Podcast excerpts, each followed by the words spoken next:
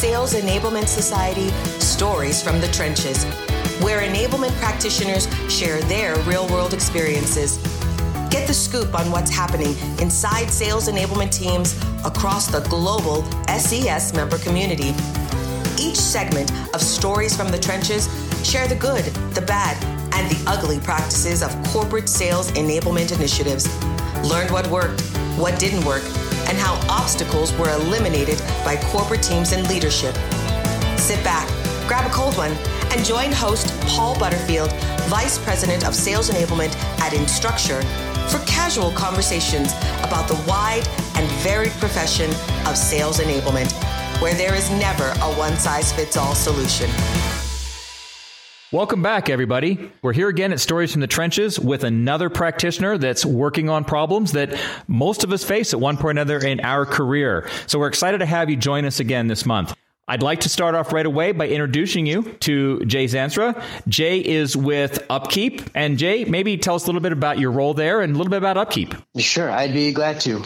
My role at Upkeep, the title is a sales enablement manager. And essentially, what I'm responsible for is helping Upkeep establish a repeatable sales process and methodology, helping keep sales reps informed on the latest and greatest sales practices, uh, the latest product updates, and how to integrate that into their pitches, as well as developing their understanding of the industry and finding you know our clients that can benefit uh, the most from uh, the features our product offers. All right, no uh, no shortage of things to work on there, right? Mm-hmm. Before we jump into the uh, core of the of our conversation, I always like to start off with some kind of fun icebreaker question, just to help the audience and uh, and me get to know you a little bit better on a personal level. I don't want to uh, jinx us all, but listening to the CDC, listening, you know, to to the government officials, I think it was even an article in Forbes magazine I read just a couple of days ago that said, you know, that day is coming that we're going to be able to travel again. Now, Forbes was talking about work travel, but so what I want to know is, you know, like my family and I, you've been thinking about what is that first personal trip going to be? Where are you going to go and, and why are you going there? Oh, that's a great question. Where I'm going is up to northern Michigan. There's a very small lake in the middle of nowhere that my grandparents have had a small little cabin on since the 70s. Uh, that I would go park myself on a boat with a fishing pole and spend my time uh, as far away from people and the concrete jungle as I could. Does that include social media? Do you have a signal up uh, there? There's no signal. That's one of the best features about it. You got to drive into town, which is about a half hour away. So you, uh, to make a phone call or uh, check your email. All right, so you got to have serious FOMO to make that effort. So, yeah, that actually sounds really nice. You a fly fisherman or um, spin cast? What do you do? No, just regular spin cast, and you got an old open face Shimano, and the thing to catch up there is some crappie or largemouth. Nice. That does sound really nice. Well, thanks for sharing that. When you and I were talking about our common experiences and, and, and what we, you know, face now and, and previously in our careers, there are a couple things that bubbled up that I am really sure others listening right now are are dealing with or will be if they are now. And the first part is this. I came to sales enablement relatively late in my career. I was in sales and sales leadership almost the whole time. And in fact, I'm, I'm in my third role right now of building a sales enablement organization and strategy. And what I found early on is that sales enablement at its best really serves as a hub of information that is fed by RevOps, product teams, product marketing teams, maybe an L&D team if your company is large enough to have a separate L&D team but we become that nexus where this all comes together and we work with them to figure out what is the right delivery vehicle, the right time, etc., for the various sales and SDR and customer success teams we may support. That's when it's working well. What you and I talked about is a lot of times that just doesn't happen organically, right? The other departments are busy. They've got their own goals, their own, you know, uh, KPIs they're trying to hit and that sort of thing. So I would love to hear some of the experiences that, you know, your perspective and, and how have you found success? Let's start with marketing in, in getting time from your marketing partners. That's a really fun topic. Where it started was was a pretty big fail. I'm relatively new to the enablement management space. I've been a trainer for a while, so I know how to train and develop curriculum, but I don't know how to build overarching, I guess, targets to hit or concepts or theories to establish. So getting other teams involved uh, was a very steep learning curve for me. And one of the things I learned pretty quickly is uh, you can't just go to them and ask uh, for a list of groceries that you hope they have. Mm-hmm. Uh, you've got to establish a pretty good buy-in for why should they help or commit their resources to you because everybody's you know busy in a startup. You've got 1500 things to do and they were all due yesterday. So with marketing, it was trying to give them a very clear idea of what I'm looking for help on, as well as a very clear how to contribute to some of my goals uh, so that they can see the overarching impact that work that they would contribute uh, would have on the overall company's success. Uh, and then very crisp on the amount of time expected for them to contribute. Uh, the last thing I want to be is the guy that says, "Oh, by the way, can you put put this on your calendars? It'll be real quick," and then it ends up taking three hours when you originally said it would take 30 minutes. Mm, that's a great point. And, and reality is, even if it really is real quick, five or six real quicks also can chew up productivity fast. And then, then like you say, you become the person that people avoid. so mm-hmm. don't, want to be there.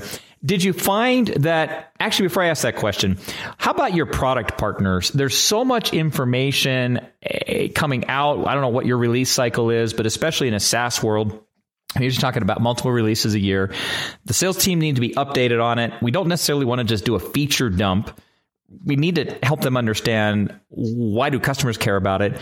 But sometimes product people, again, are, are, are super busy. They may not think about sales the way that you or I think about sales. So how have you built some bridges there? With product, I think it's a steeper hill to climb eh, compared to marketing just because product in our world they're so heads down and they're so up against the wall with so many feature updates especially at a, a, startup SaaS where you're trying to catch up and then pass your competitors is it's hard to get them to see the value to explaining what the product does to the sales floor because they're so focused on making the product better it's it's hard for them to see that side do you mean they're trying to make the product better, like some features and things just for their own sake, not necessarily in response to customer requests? Uh, it's for the customer request. Uh, okay. But the gap we see is is product and engineering are great at explaining what the product does. Mm-hmm. Uh, where they lack, though, is why that product matters to the customer. Okay. As okay. well, and finding that language to fit. So enablement is structured by us to become sort of that filter of great, you tell me product A now does X, Y, and Z. Fundamentally, that's fantastic. But what does X, Y, and Z do for our, our clientele? Okay. And that gets filtered then through enablement to share with the sales floor and start implementing. So getting product to see the value and needing to tweak that language and communicate openly and contribute to explaining sort of what the product does so enablement can share that that language around the impact it has for the client is is challenging. How far, and, and maybe I'm going to put you on the spot a little bit here. You mentioned it's an uphill climb, and I would agree with that. It can be. How, how much progress do you feel that you and, and perhaps others that you work with have made in that area, and, and what do you attribute that, that progress to? The progress we've made so far is just getting commitment from product to devote one hour a week to share latest updates as they come. Uh, we typically communicate from product to sales in emails and Slack of FYI, here's updates to expect to the product. Mm-hmm. But we've gotten one more step where product will host office hours where sales reps can come to them with questions about latest feature updates. And, you know, if a customer asks me this, what's the best workaround or what's the best answer to that sort of use case? So we're we're making progress, but yeah, that's still a hill I'm I'm working on climbing more. I'm with you. It's a journey, right? Mm-hmm. But uh, I appreciate your insights. The last group, at least when I think of this, you know, uh, joining of the joining of forces, is with our RevOps or or sales ops teams. And how do you view that, and, and how do you interact at your company with with sales ops? Yeah, with sales ops, I actually roll up into RevOps. Okay. So we've got a team. Uh, I've got my director of revenue operations who I report directly to. and then I've also got a couple other teammates that run kind of all the, the background number crunching. And that's been probably the most transparent aspect of our company that we get to work with, or I have the privilege of working with. Because uh, anytime I need a report on numbers on rep performance or conversion rates. Uh, it's a couple clicks and I can pretty much get that report. So that's nice. kind of the ideal state, which I've been fortunate enough to have. All right. You had mentioned to me in our conversation that that uh, sometimes you know with maybe so now that I know that you report into RevOps, maybe it's intra team, but but scheduling and handling all the logistics that go on with a new hire class, and, and I have found that whether it's a cohort of two or cohort of seven, the amount of work involved in, in, in bringing them on successfully doesn't change a whole lot. And then also, of course, there's the ongoing professional development that you do. So fill in a little detail for me and what you were referring to when you talked about working with RevOps on those things. So for the onboarding aspect, when we bring in new employees, depending on what organization they join inside Upkeep, mm-hmm. uh, dictates how much time commitment RevOps will give them. So if they're joining the sales floor, uh, enablement gets them fully for two weeks, just about. Okay. Uh, if they go into engineering or marketing, they get about three days from RevOps, and then they kind of go learn by shadow uh, in those other departments. When they come on board for the sales side, uh, we have a full curriculum uh, that breaks down based on product, industry, and then sales process. So they come in learning um, here's what upkeep is and here's what it does. Then they start understanding who does it does it who does upkeep work best for mm-hmm. and who are our clients. And then the third piece is our sales process which is how do we connect what upkeep does to what clients want.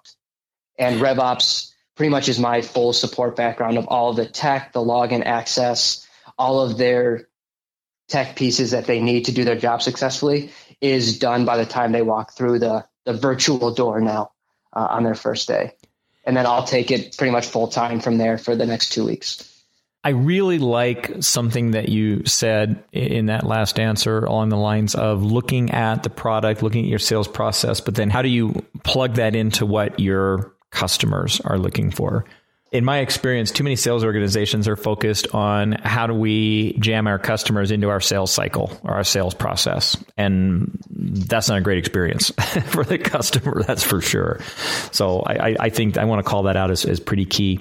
And it sounds like you've got a pretty um, a pretty solid infrastructure there for sales enablement. It sounds like you get a you know pretty good amount of support internally. Is that true? Yes. Certain aspects we have all the support we could ask for specifically on the sales side with RevOps and getting leadership to contribute and provide feedback to make sure enablement's as sharp as it can be. Mm-hmm. It's been uh, truly a pleasure to work in those spaces. Uh, we can still, um, I can get better at working with product and marketing to help make enablement even sharper and more mm-hmm. effective. Mm-hmm. But uh, yeah, the number side and being able to put together a, an effective sales process.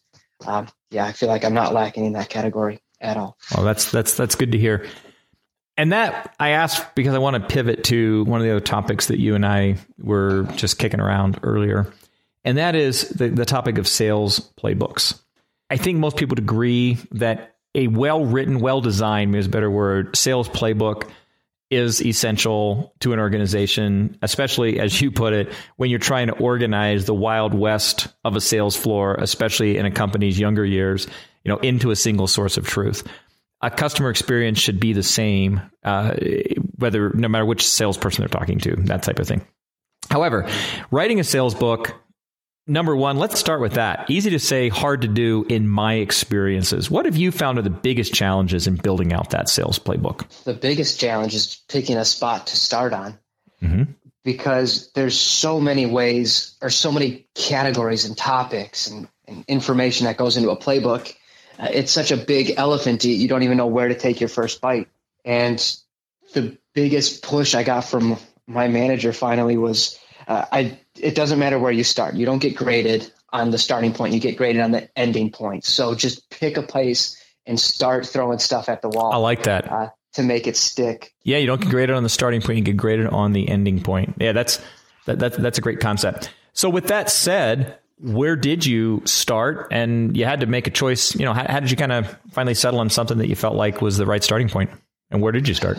I started with what we had the most content around which was our sales process. Mm-hmm. uh, taking our process stages uh, and just creating those as basically chapters to this playbook.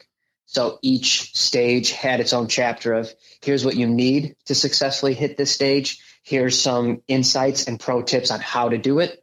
Here's some further content links uh, to better inform yourself to get to those pieces. Uh, and then we just did that stage by stage, and that over the course of about three to four weeks became our V1 of the playbook, which just had our sales process and how to successfully execute it. Okay. Seems like a reasonable starting point. How did you then introduce it to the sales team? Yeah, that was probably the scariest part is now you have this new set of guidelines and how to's and you you know it's necessary and leadership is bought in, but you still have your your biggest critics, which is the sales floor, the mm-hmm. sales reps, the AEs. Your customers. And yeah. Yeah. They're basically, yeah. If, if they're happy, I'm happy. Also, if they're performing well, that's when I'm the happiest. Mm-hmm.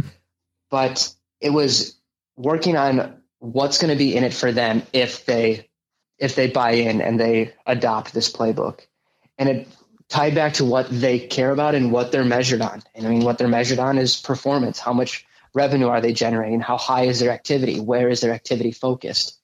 And calling out weak spots in both of those areas and, and why those areas are weak spots and how this playbook is designed not to handicap you and force you to follow a specific structure, but here's what we've heard about being pain points in your world. Here's where this playbook addresses and tries to minimize those those pain points, not eliminate. Mm-hmm. Uh, sales is too much gray area to ever say this is a silver bullet to all of your woes, but this will help give you mm. a reliable backstop to check yourself if you feel like you're not doing things correctly or if you're not having the same effect that you once were.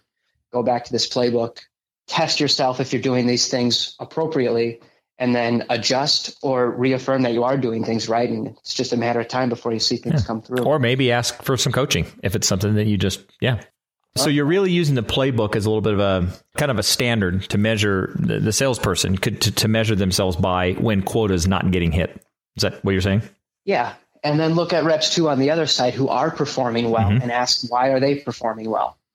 And then the next follow up question can be, you know, what is in their control that is a correlation or a causation to that success? Are okay. they asking better questions? Are they explaining different features to different types of clients?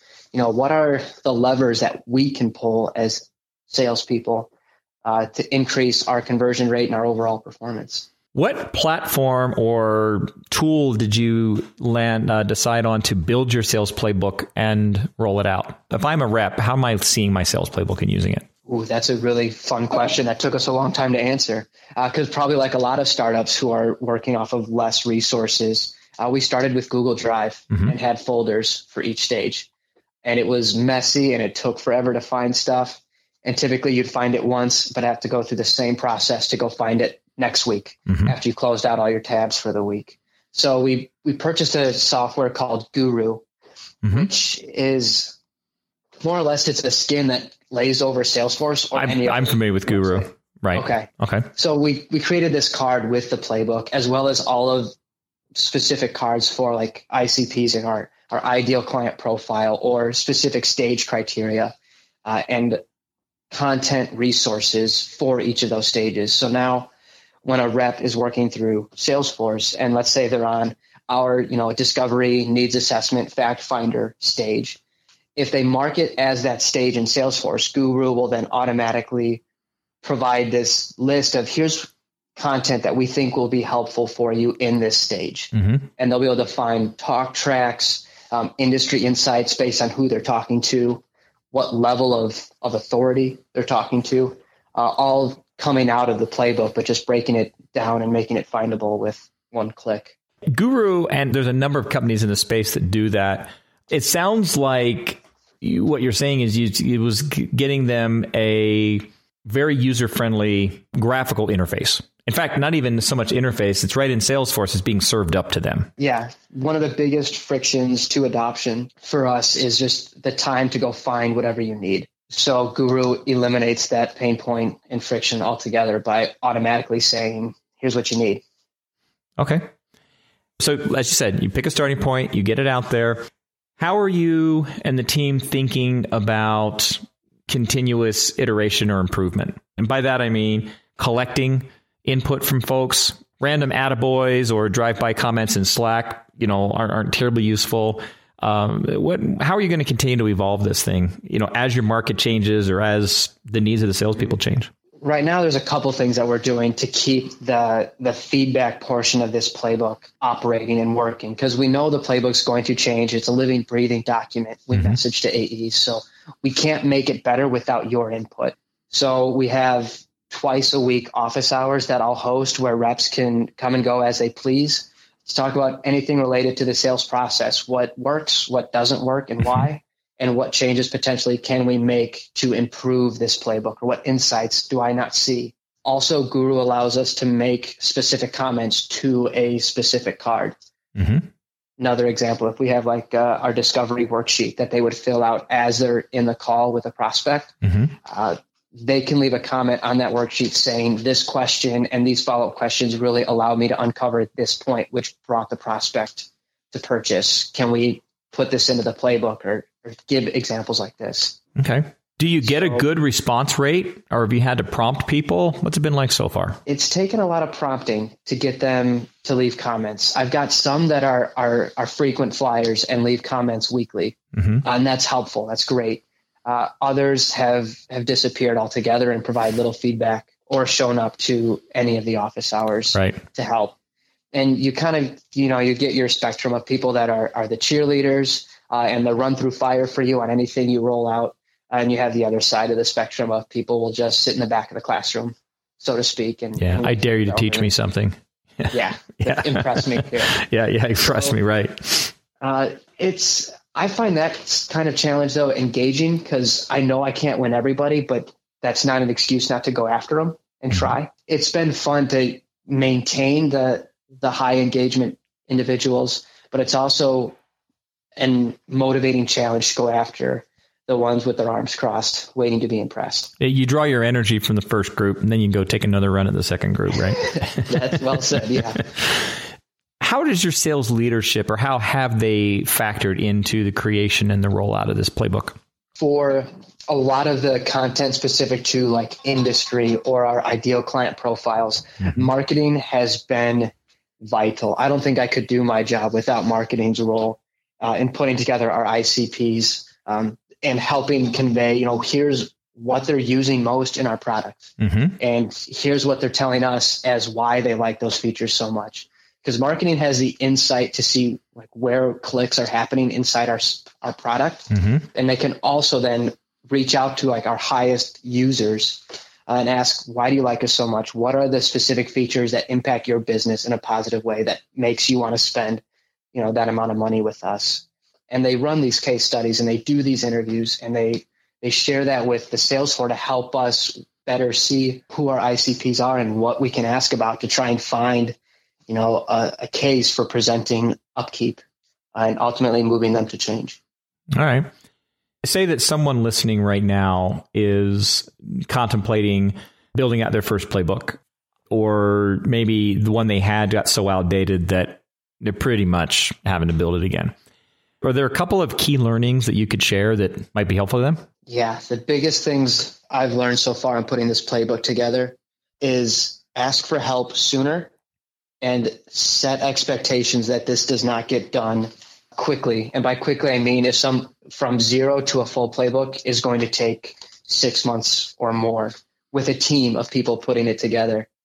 Uh, so ask for help sooner and be transparent with those you report to about progress and the time commitment to make that progress a reality. I learned the hard way of saying yes to too many things. And then when, when due dates came, we had to push them out. And it's okay, but it, it's not a feel good when you've got to push deadlines. Right. Yeah, I would agree. This has been a really uh, great conversation. I've enjoyed it, Jay. Before we let you go, I always like to end on the the the, uh, the our, our, sessions that I, these sessions I should say, um, giving giving the guests a chance to drop some some nuggets of knowledge. If you look back on your career, and if I recall, you, you started off in sales like many of us have. Not everybody. I've known some great sales enablement folks that um, didn't start in sales, but I believe you were in sales. But if you could go back and tell yourself or send a letter to yourself day one of your first real job, What have you learned that you wish you'd known back then that might help somebody else? If I could trip into myself, probably I'd go back to right when I got out of college. Didn't even know what I wanted to do. I just knew I could talk pretty decently, and apparently, people that can talk should go into sales. So that's what I was hoping. That's what. Yeah. And Yeah. Just like people that are tall should play basketball, right? yeah, it's kind of the same stuff. yeah. Same idea. Uh, I would have told myself to to fail way more often and fail way faster going into jobs because failures, for better or worse, is a great teacher.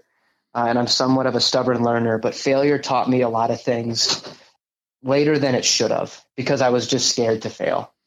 But failure in itself isn't necessarily failure. It's not trying again after you fail. It's kind of the the bad line of it doesn't matter how many times you fail, it's how many times you get up. Mm-hmm. But my advice is to do it faster. Go try as hard as you can and go fail because after you fail, you find out pretty quick what you're going to do next or what you're not going to do next. All right. Thank you for sharing that. And again, thank you for the time you've spent with us today.